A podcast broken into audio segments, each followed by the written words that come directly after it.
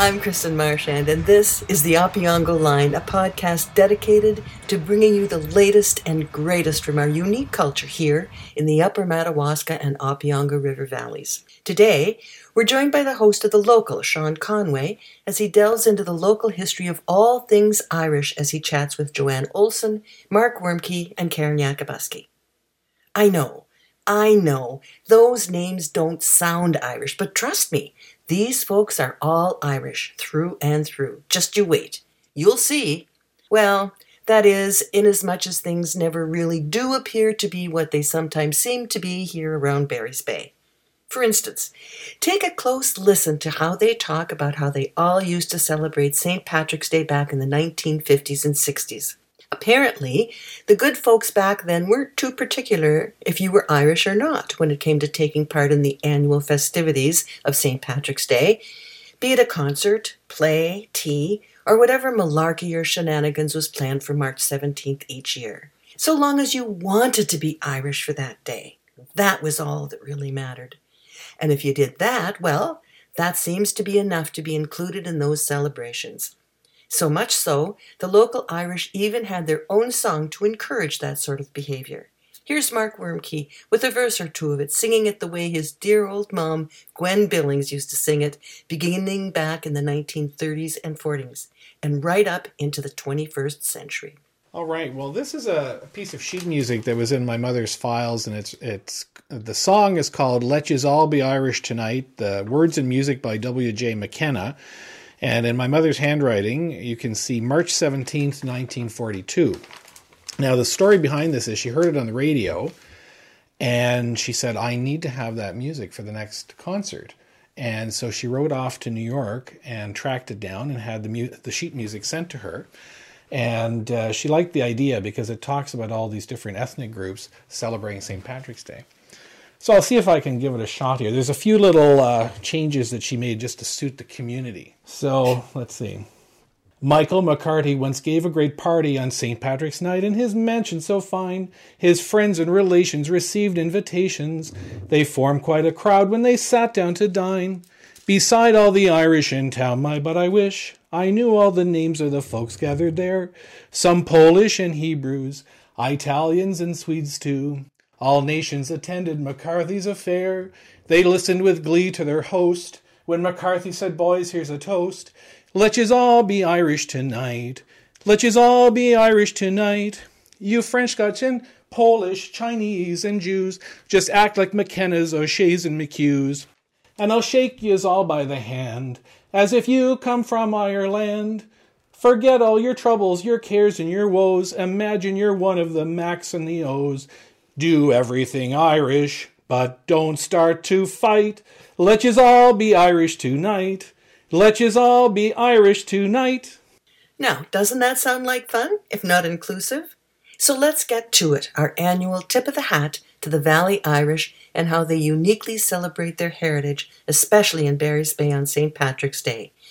Here's Sean Conway with Joanne Olsen, Mark Woermke, and Karen Yakubuski, and they are all more than just Irish for the day. Good afternoon. I'm delighted to be here today with three dear friends, all of us having grown up in Barry's Bay in the 1940s, 50s, 60s, 70s, I guess would be the point at which most of us were leaving town to go away to school.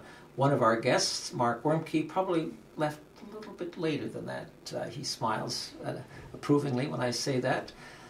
And our topic today is remembering St. Patrick's Day in Barry's Bay, back particularly in those years, the 50s, 60s, 70s, and in Mark's case, the 1980s. My guests are Karen Yakubuski, Joanne Olsen, and Mark Woermke. My name is Sean Conway. And my first question for the table this afternoon is, what brings you, by virtue of your growing up and your family experience, to St. Patrick's Day and the celebrations of same here decades ago? I'd like to begin with Karen Yakubuski answering that question. Karen? Well, my pleasure. My mother was a Conway, of course, my father Yakubuski. So we were part of that unique dichotomy here in Barry's Bay of the founding Irish and Polish communities. So I had the wonderful experience, of course, of all the Conway Irish background, and there was certainly no way that St. Patty's Day would not be celebrated in various forms with great joy and lots of fun. Joanne, what's your connection to St. Patrick's Day? My maiden name is Billings. My mother was Bernice O'Grady. My grandmother, my maternal grandmother, was Tessie Coslow. And my paternal grandmother was Agatha Kitts. So I think I'm basically Irish through and through. And despite my married name Olsen, which is Norwegian, I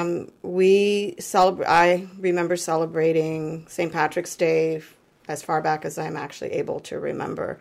So in various forms, which we can discuss later. Thank you very much for that. Mark Woermke? Well, Woermke is a German surname, but I'm only half German. My mother was a Billings, so I'm a first cousin to Joanne. And my mother was a parishioner of St. Lawrence O'Toole, so she was always involved with whatever events were going on from an early age. But also her family would have holiday celebrations, St. Patrick's celebrations at the hotel in her youth. And so I grew up on many stories about those goings-on back in her youth, and I participated a bit myself in the parish events. Well, thank you very much for that. I should just answer my own question. As I say, my last name is Conway. My mother was Teresita Murray, and so the Murrays and the Conways were long-time residents and remain residents here in Barry's Bay, and I spent the first 18 years of my life in this community, had a wonderful time, and like I think most people here, church was a big part of community life, certainly our family life, and I was a parishioner of St. Lawrence O'Toole from the time I was able to go to church until I left for university. And when I think about St. Patrick's Day, I think about the St. Patrick's Day concerts, which happily, in an ecumenical way, were, in my early years, celebrated at St. Hedwig's Church, the, quote, Polish church here in Barry's Bay. But enough of me, Karen, and then to Joanne and Mark. I want you now to cast yourself back to your earliest memories of St. Patrick's Day or St. Patrick's Day related events or circumstances. I guess, there was always, the roll-up to it. And that would be certainly spearheaded by the Catholic Women's League, who would prepare shamrocks, of all shape. Well, they'd all have the shamrock shape, but, boxes and bags of them, which would be sold for, of course, fundraising. And in association with that, there would be the wonderful St. Patty's Day tea, which as a young girl, I had the privilege of being a server. So needless to say, they would not permit us to serve the tea, because that is a real opportunity for an accident. But we did get to serve all the desserts, and oh my goodness, we certainly ate a few off the plate as we passed them around. So we always, of course, had that. But as you mentioned, the concerts were something else, because they were a venue of excitement and local talent, and remarkably, we had a lot of talent around. Well, you've certainly taken us to two really important parts of the highlights, really, of the St. Patrick's Day week, and that would be, as you mentioned, the St. Patrick's Day Tea, hosted by the Catholic Women's League at St. Lawrence O'Toole, and that event that brought Broadway to Barry's Bay, the St. Patty's play. But just a question, Karen, before I move on to Joanne. You would have grown up in a household where I'm sure your mother was the convener on probably more than one occasion for that tea, which was really probably quite a logistical operation. Yes, but She was such an efficient woman, managing the large family, who may not know, when I went back in the 60s, there were already 8, 9 children, and we had our business and the home, and so stuffing in a little more time for baking and calling people up to organize them and ensure everything was done, it wasn't anything that seemed to rock her boat, She just moved on, something to do, and yes, absolutely. But being a convener certainly gave us girls the inroad to be servers, So that was our big happiness, most assuredly. Joanne, your first memories of anything to do with St. Patrick's Day? Well, Karen, I certainly remember the preparations for the tea that was hosted by the Catholic Women's League. My grandmother, Tessie O'Grady, was the president of the Catholic Women's League for what seemed like forever to me. So we would be busy at our house cutting out those felt shamrocks and decorating them that were going to be sold. I do have one memory of the St. Patrick's tea when it was actually still held in the basement of the old high school in Barry's Bay, where the beer store is now located. And Loretta Murray collected dolls. And my great-aunt Stacia Dunnigan, because she never had children, she gave me, I had an amazing collection of dolls. Now, these were not like Barbie dolls, but full life-size dolls. And Loretta collected those dolls and a few of her own daughters as well.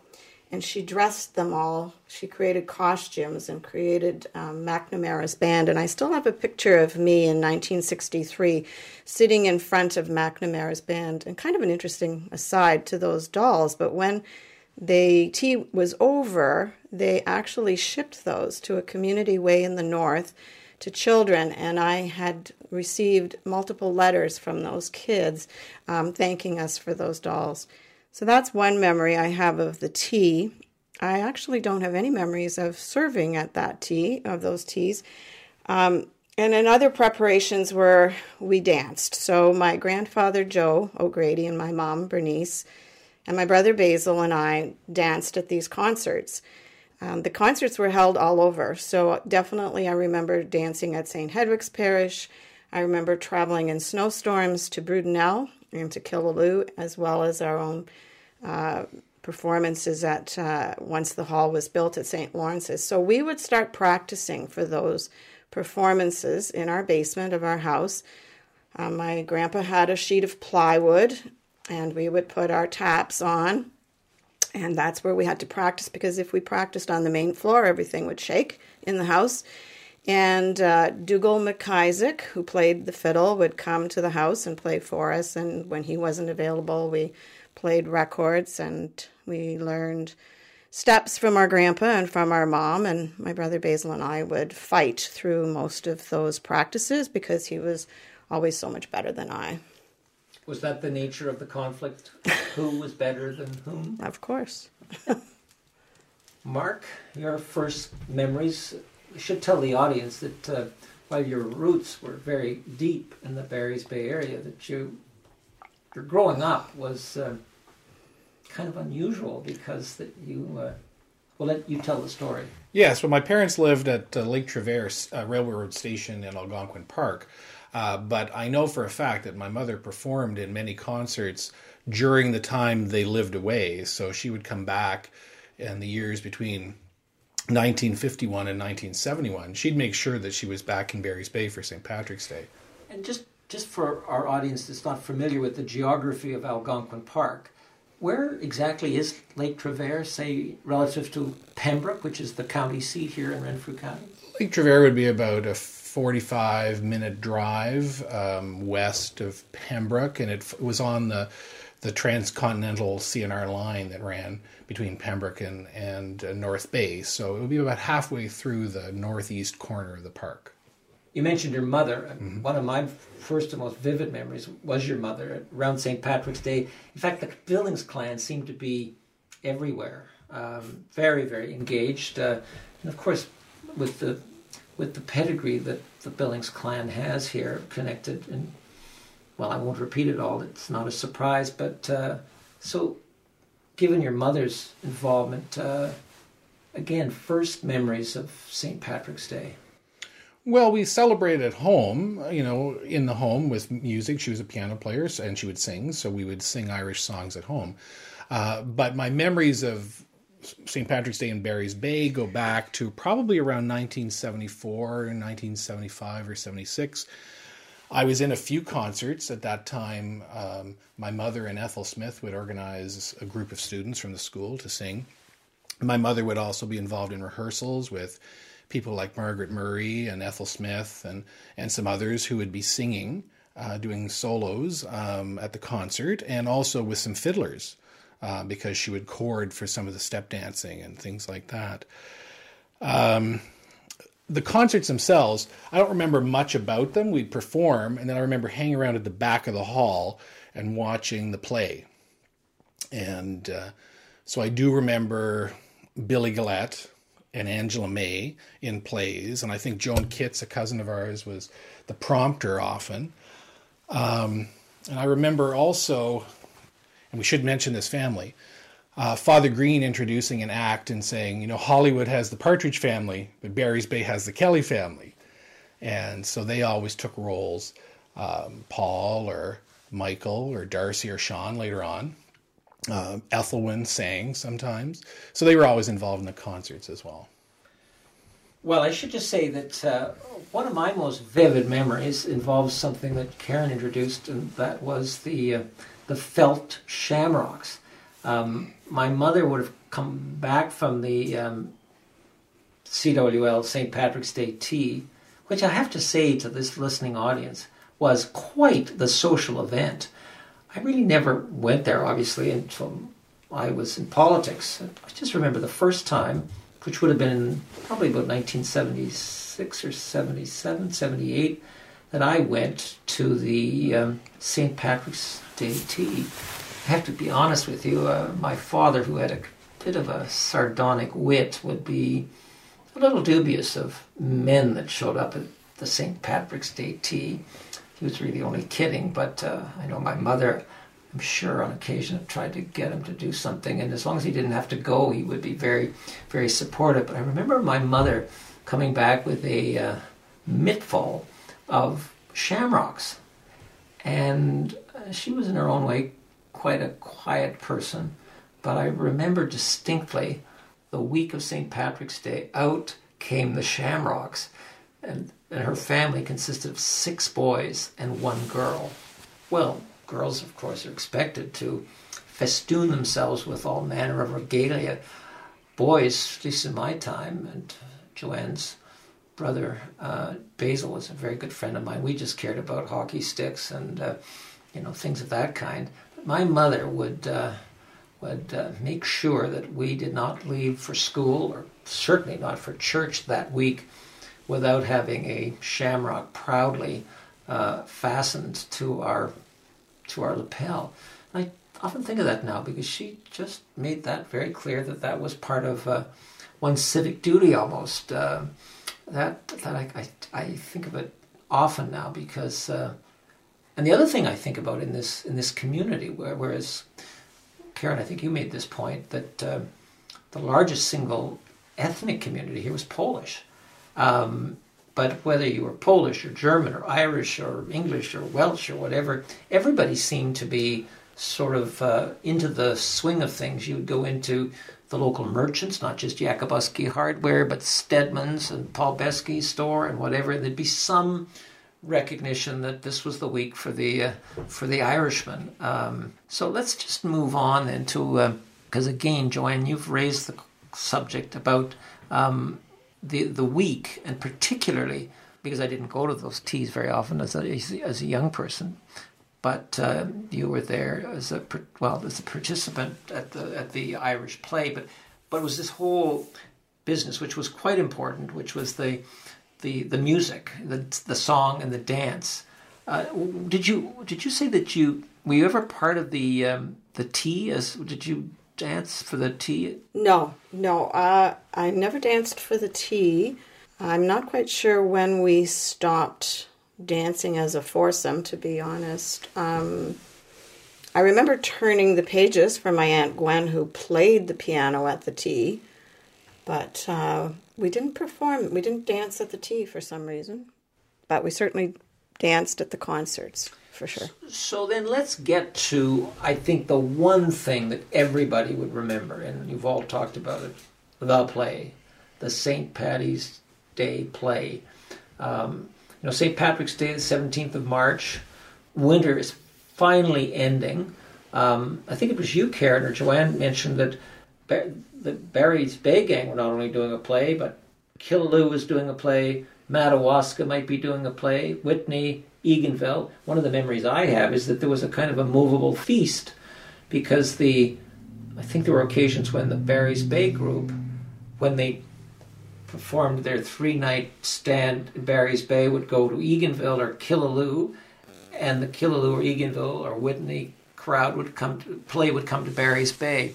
Let's just talk about that play, because someone here mentioned a couple of names, and I remember it very distinctly. I was an altar boy, and Father J. K. O'Brien, parish priest at St. Lawrence's, probably, if I should know the dates, probably about 1963 through till 1980 or thereabouts.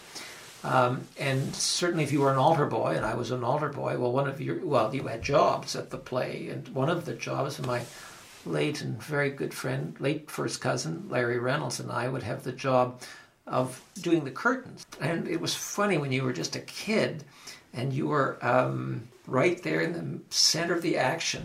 And I can remember Father O'Brien around and about. I vividly remember Joan Kitts, a marvelous prompter.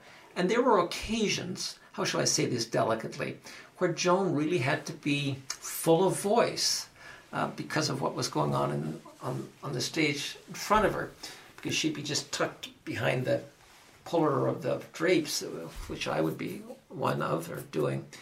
But memories of those plays. Karen, you're the senior member of this conversation, so what kind of memories do you have? And let me maybe try to inspire your memory. I think one of those plays, your family dog, that beautiful Siberian husky, Tippy, had some engagement, had some non-speaking role on the stage. And I remember my friends, Larry and I, and I'm sure a couple of others, we were gathered towards the front of the audience under pain of death, and we were trying to induce Tippy off the stage and down with the rest of us. This very vivid memory of Tippy kind of caught between two loyalties. Should I stay or should I jump down and see my friends? So with that, maybe it's just a bit of a stimulus. Any of those kind of memories from plays? And did you participate in any of those plays? Yes, I did. But yeah, the play was the thing. You know, while... you know, all of the other entertainment was absolutely necessary because, of course, the scenes had to be changed. And in the meantime, you know, you had your music, you had the dancing, perhaps you had even a choir, you know, singing Irish songs, etc., etc. But you're right. The whole town was like up and ready and involved. Irish, Polish, it didn't matter at all, because it was really a fun time. The plays themselves, honestly, were always very intriguing, very interesting. Sometimes they were a mystery, sometimes they were a love story. I was in one with Billy Gillette, Peg of My Heart, and I probably was, I don't know, maybe 13 or 14. And you know, when you're a young girl of that age and you're talking romance, you know, like, God, I was like, I think we had to even kiss, you know, and that was like, how we're going to make this happen, you know. But in any event, it was so much fun. And would I be right in saying that Billy Gillette was the leading man in your time and mine? Oh, in most, for sure. You know, Billy was a natural. He was a natural. And but you would be surprised, like you talked about Father O'Brien being involved with the priests were often the directors, producers, you know, they were the ones chose the play. And, you know, so yes, they were at all the rehearsals, and the rehearsals were an awful lot of fun too. And, but the other part about the plays was it was such an event, you know, and it was held in St. Hedwig's Hall because it was the largest.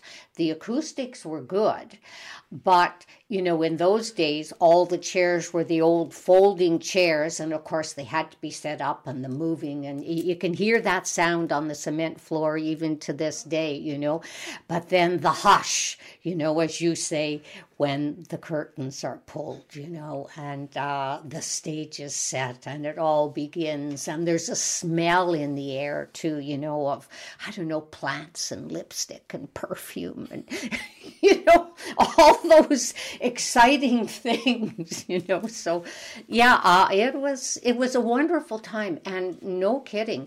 The tickets were sold. They were sold out for sure. 3 performances probably weren't enough, but that probably was the exhaustion of the time.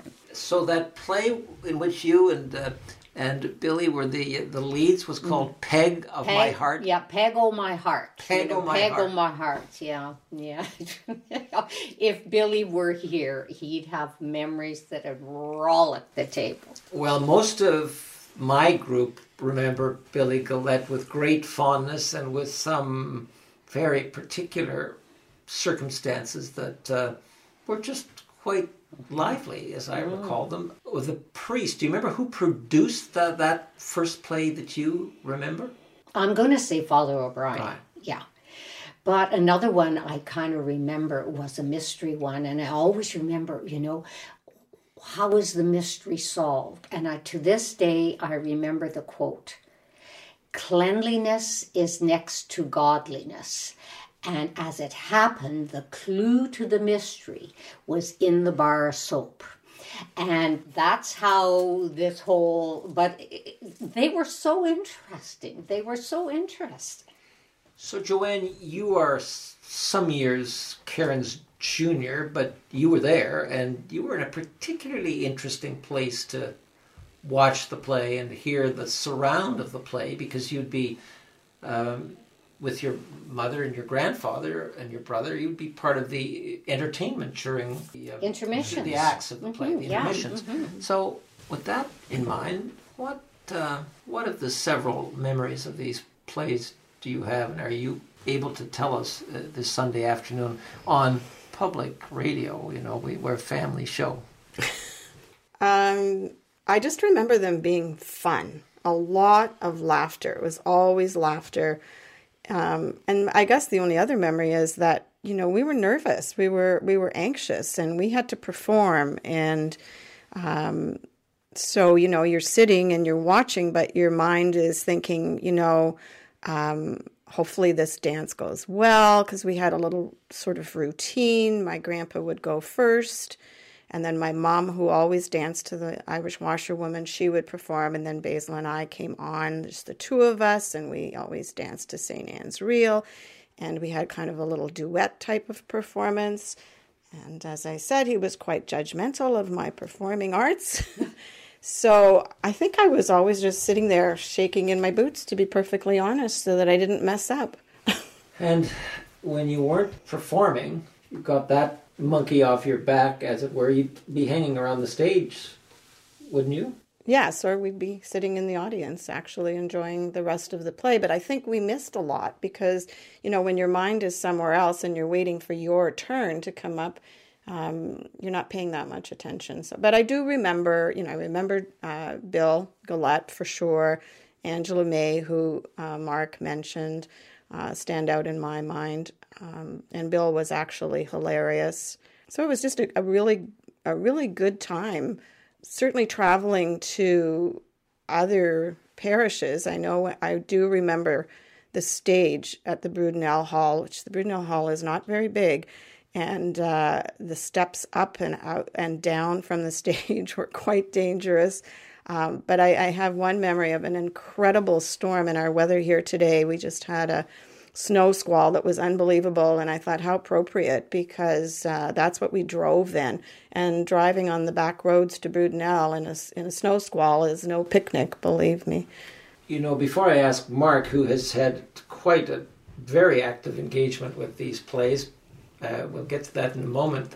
The one thing I just want to observe is, particularly when I was really young, it seemed natural that women would be in a play. You know, I mean, it just seemed to be, you know, if you were in separate school or public school, you know, it would be the girls were always well ahead of the guys who were just a bit slow and dopey. And then you'd go to the play, St. Patrick's Day play, and I was astonished at some of the men, including some of my male relatives who'd be in these things. And I would never have imagined that you could, under any conditions, get them to the stage. But I'm telling you, a couple of my Murray uncles, Dowdall Murray was certainly that wasn't a surprise, but his older brother Danny, I remember seeing a couple of times, and I just was surprised that Danny Murray would be in a play. You know, there were others. I'm trying to think of others, but it was quite interesting. And when I was looking over some lists here not too long ago, there was a cadre. There was a group of people that seemed to produce a disproportionate number of the thespians, and that group contained a number of people that, for my money, was a bit of a surprise. But then again, what did I know? Mark Woermke knew a lot more because he both participated and directed a little bit later than you, Karen, and I were around watching. Mark? Thanks. I produced and directed one of the later plays in 1988, but I have a couple of funny stories. Now, I didn't witness these things myself, but they were told to me by either my mother or some other reliable sources. So two funny stories, and one goes back to the late 1930s, maybe the early 1940s, and one of the actors was a very popular young Irishman, and he showed up drunk for one of the performances. No. At a St. Patrick's Day event, someone under the influence?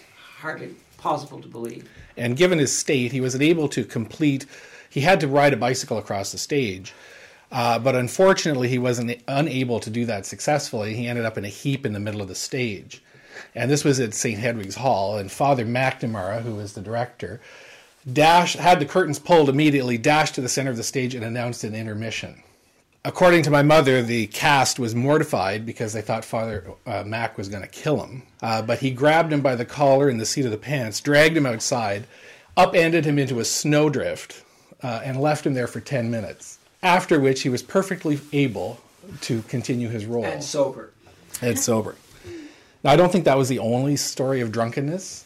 I did hear that another actor, again, arrived drunk, was unable to walk across the stage, was staggering a little too much, and so he had to... someone ran home, got a wheelchair, brought it, and he delivered the rest of his lines that evening in a wheelchair. I think I was actually there to witness that event, and it was quite an event. But I remember, I think Joan Kitts was prompting for that play, and she just did a spectacular job, as did the entire cast, improvising as the circumstance would require. It's funny, Mark, as you say that, because, you know, as I got older, and then I would listen to my parents and their friends recalling, you know, the St. Patrick's Day events of yore. They were very positive about it all, but there was rarely a telling of old tales around St. Patrick's Day events where that very topic of would all the participants have passed what we now know as a breathalyzer. And the event involving the wheelchair, I was very young, but it has remained with me for the rest of my days. So how did you get involved being a director of one of these? I had finished university and I took a year to live at home, and I was talking to my cousin Martin Yakubuski and a few others. I was working at the Barry's Bay This Week that was owned and operated by Phil Conway.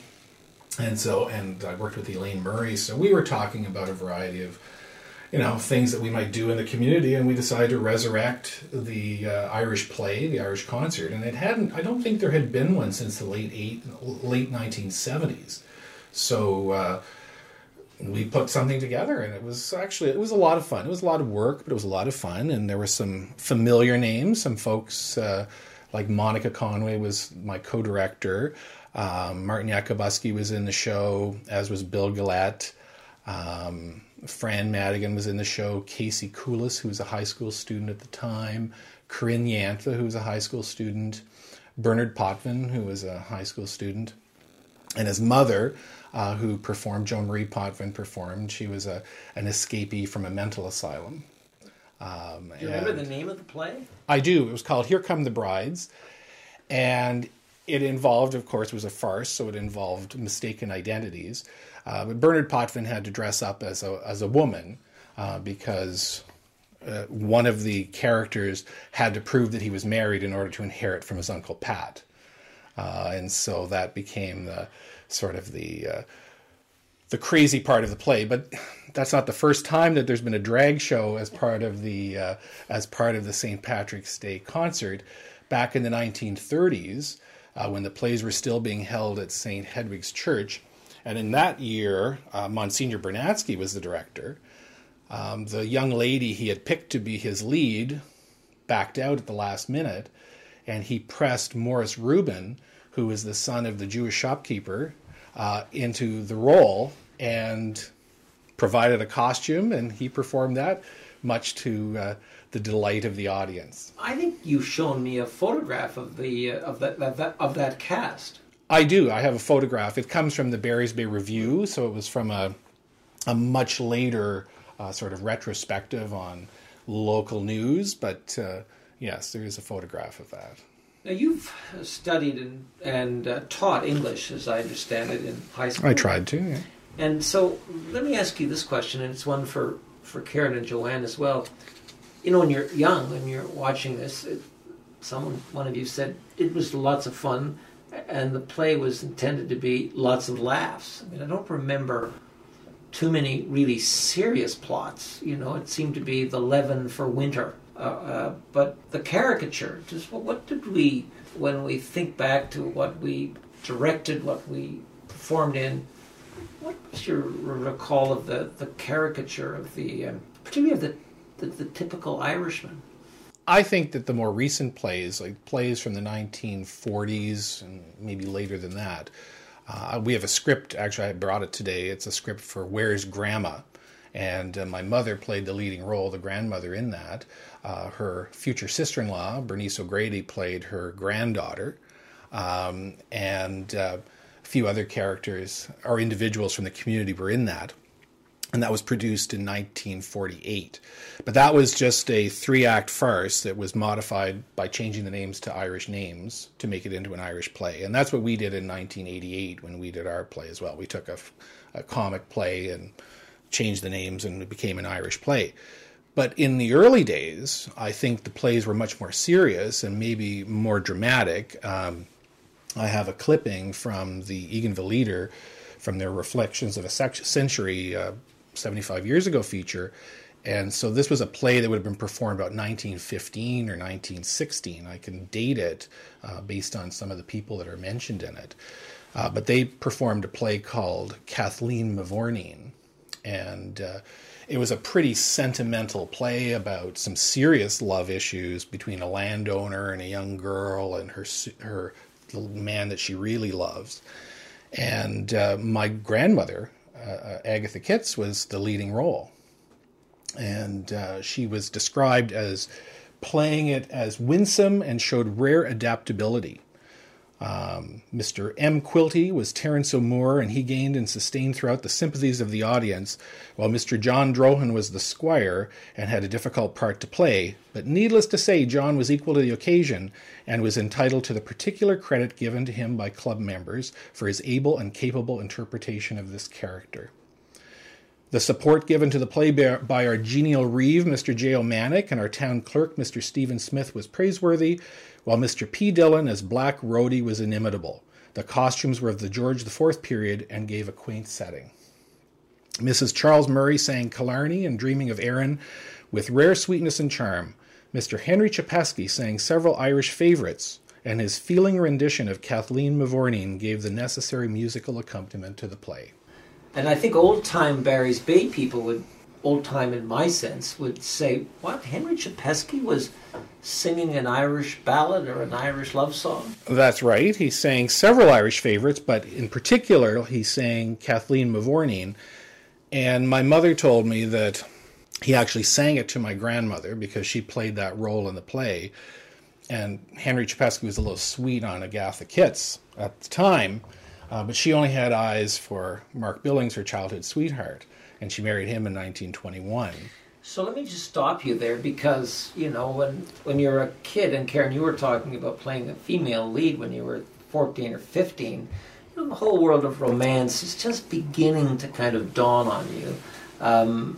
But you have to think, you know, winters are long in the Ottawa Valley, and by the time you get to March 17th, you really are kind of anxious, I suspect, to release some, you know, pent-up feelings, emotions, and again, we're a family show, but one would think, because I can remember being involved in high school with plays, and it was like any collective effort. You've got people together, and on a particular kind of, it might be a sport, it might be a building project. They were just young people or middle-aged people together in common cause to do something, produce something.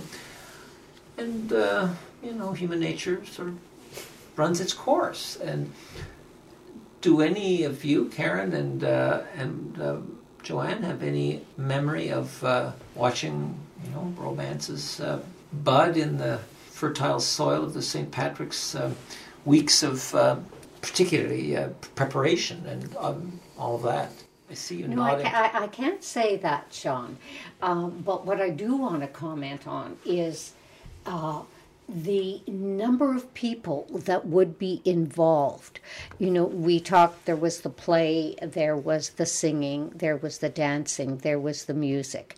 And then there were all the people in the background, the makeup people, the people who made the costumes, the prompters, the sets mm-hmm. alone, you know. So it was like, it was a very exciting time. Christmas was over. The preps for the St. Paddy's Day would begin because there was a lot of work to be done and materials to be procured, etc., etc. And I come back to just one thing, because the play was, of course, the central, but without all of the adjunct of the talent on the sides, which exposed, as I say to you, the remarkable talents of people in this community. The dancing alone, like we used to remark, how can they do that dancing while they can keep their body in such amazing form, but the legs are going like miles a minute, you know? So we used to just be astonished at how that was even possible. And I was listening to Joanne say being nervous, and I can appreciate that. You know, the best of performers are always nervous before they hit the stage. But we would just be enthralled with that, you know. And then the music, the singing, the crooning, the fiddles, the piano. It was a fantastic overall production that involved many, many people, which is why the community supported it so much. Well, you make a very good point. So I want to ask Joanne, picking up on Karen's point, I can remember watching the Billings clan weave their step dancing magic. And I would be 12, 13, playing a lot of hockey. Literally, my legs would be sore. I'd be sitting there, I'd think, oh my God, how can anybody do that? Because when you skate that much, you feel like your legs are going to fall off. And then I'd look up and I'd see, well, there's young Joanne and Basil, my age, and then there's Bernice. And then there's her father. How old was your grandfather, Joe O'Grady, when he was doing that? He well into his 70s, right? Well into his 60s, for sure. And he was a heavy smoker, so I'm really not quite sure how he managed as well as he did. My mom loved to dance, and she continued to dance long after the concerts ended.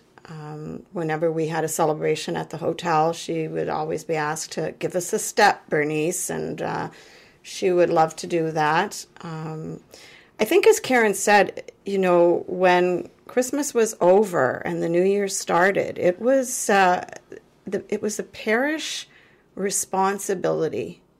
It was a job. So you were expected to be ready.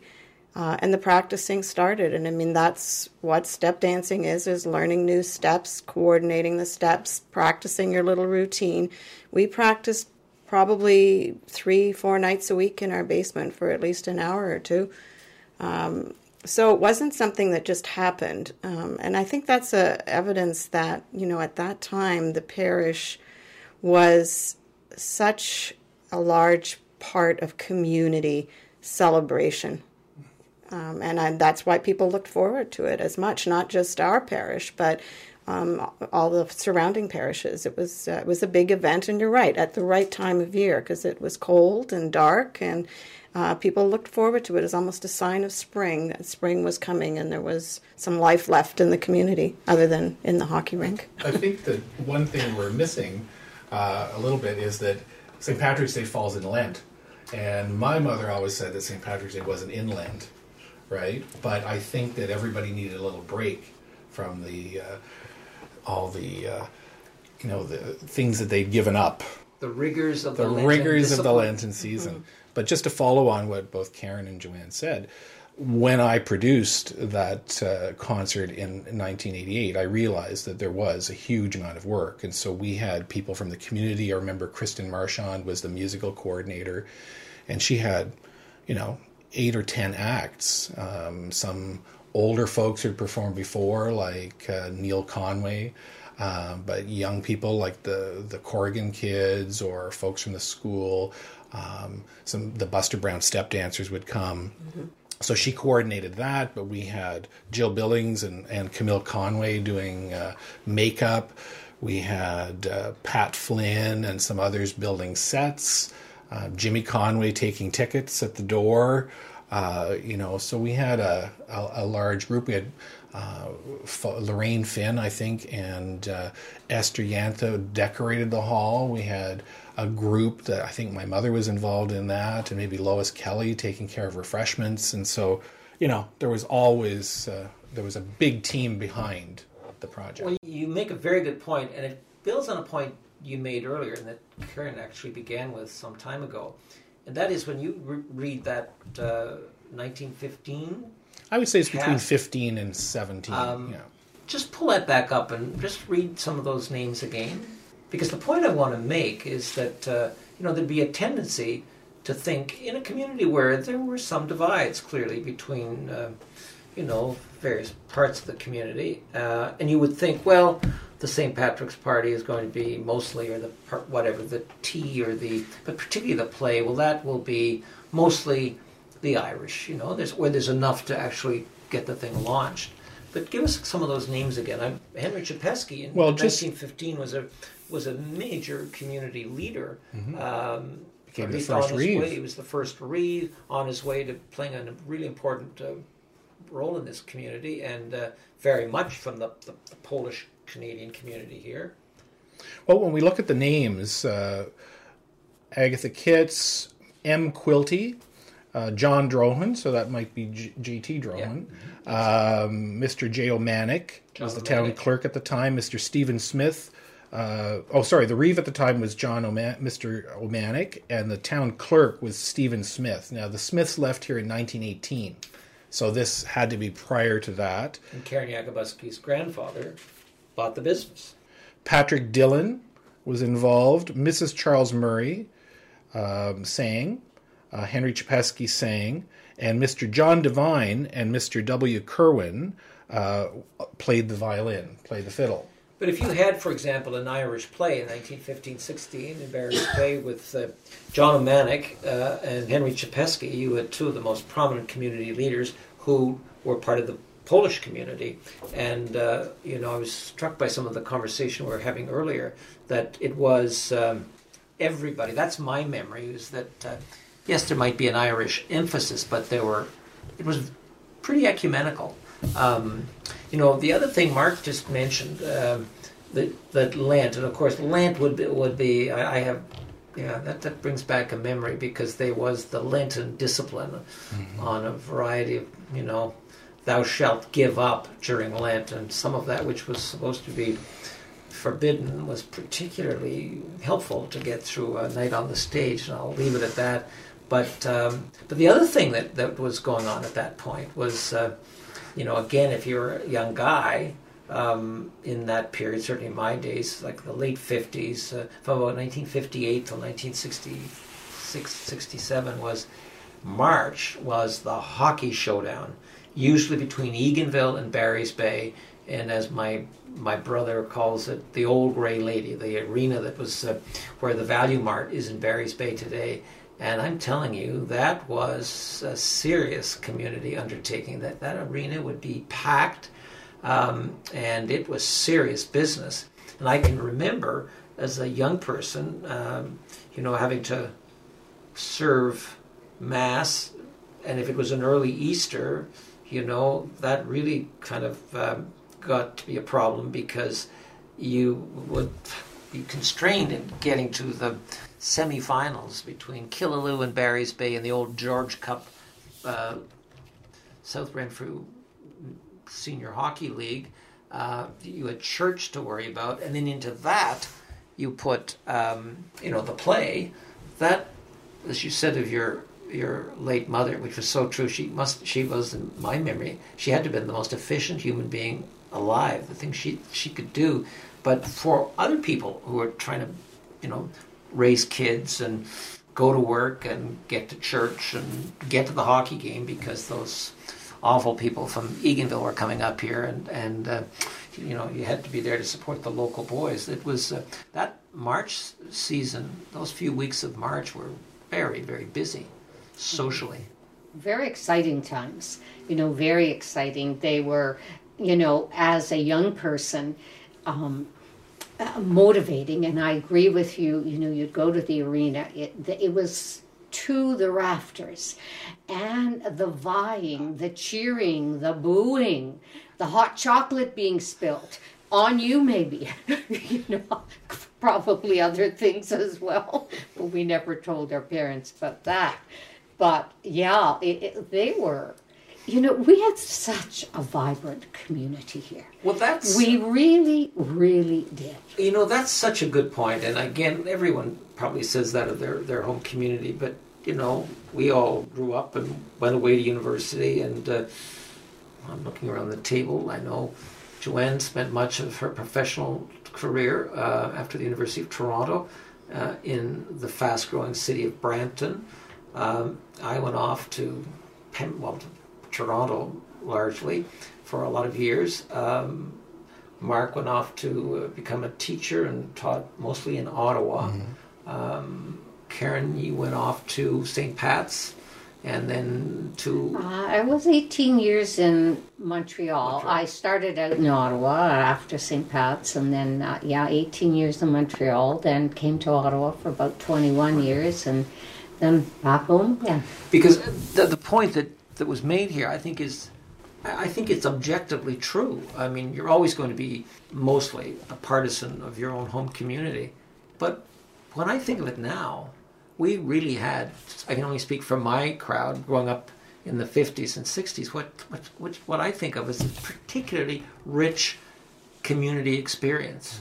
Because into that, thanks to the work of people like your late father, Paul Yakubuski, we had a new regional public high school drop into this world in 1967, which just added another layer of possibility and engagement.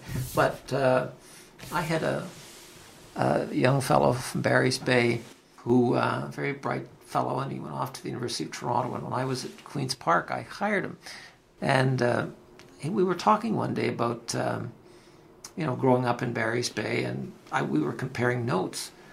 And I said to him one day, you know, how was that? He said, well, it was actually really quite enjoyable. And he said, much more enjoyable than the summer I had to spend in Kanata, which I thought was just a suburban wasteland.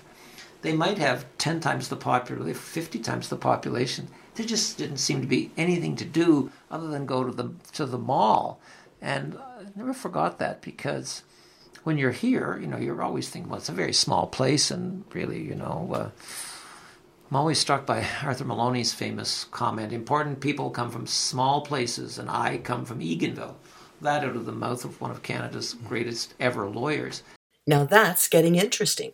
Still, time for a short break. So you can make a spot of Irish breakfast tea, dust off the old green felt shamrock, or whistle up a tune or two from those old Celtic classics, before we get back to hearing more shenanigans about how St. Patrick's Day was celebrated in the Upper Madawaska Valley back in the middle of the 20th century. But don't be long. We've been told there might even be an extra helping of Irish cream pie that used to be made for the occasion using the secret recipe known only to the good folks at Billings Balmoral Hotel and made from only the best Jameson whiskey. So hurry right back, and don't get caught tap dancing or misbehaving by the fridge for too long.